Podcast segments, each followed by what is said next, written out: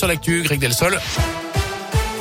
Et à la une, la menace de la grève qui plane toute cette semaine dans le second degré. Le syndicat d'enseignants SNES FSU a déposé un préavis qui court depuis hier et jusqu'à ce vendredi. Il sera reconductible durant tout le mois de janvier. En cause évidemment la gestion de la crise sanitaire dans les collèges et les lycées. Alors le syndicat ne réclame pas la fermeture des établissements mais des moyens conséquents pour protéger les élèves et les personnels.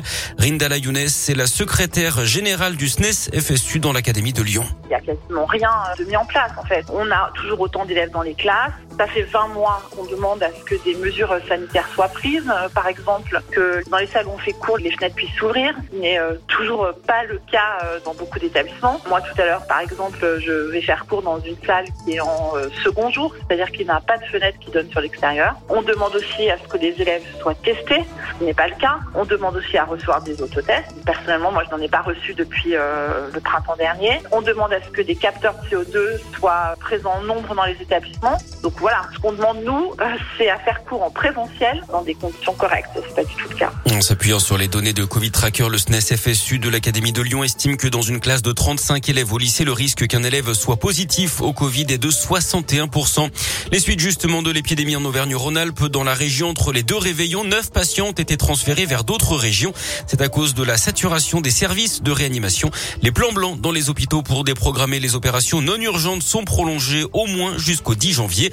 Et puis le Covid qui a été fatal à Igor Bogdanov, l'ancien animateur de Temps X dans les années 80, s'est éteint lundi à l'âge de 72 ans, six jours après son frère jumeau Grishka.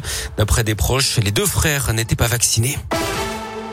Dans l'actu régionale également, ce grave accident de la route hier en début d'après-midi à Marclos dans la Loire sur la départementale 1082 entre Montron-les-Bains et Feur.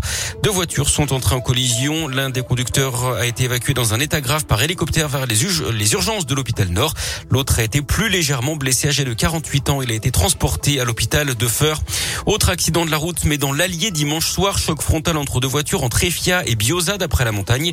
L'un des automobilistes âgé de 36 ans et habitant Bellerive sur Allier était grièvement blessé. Son pronostic vital est engagé.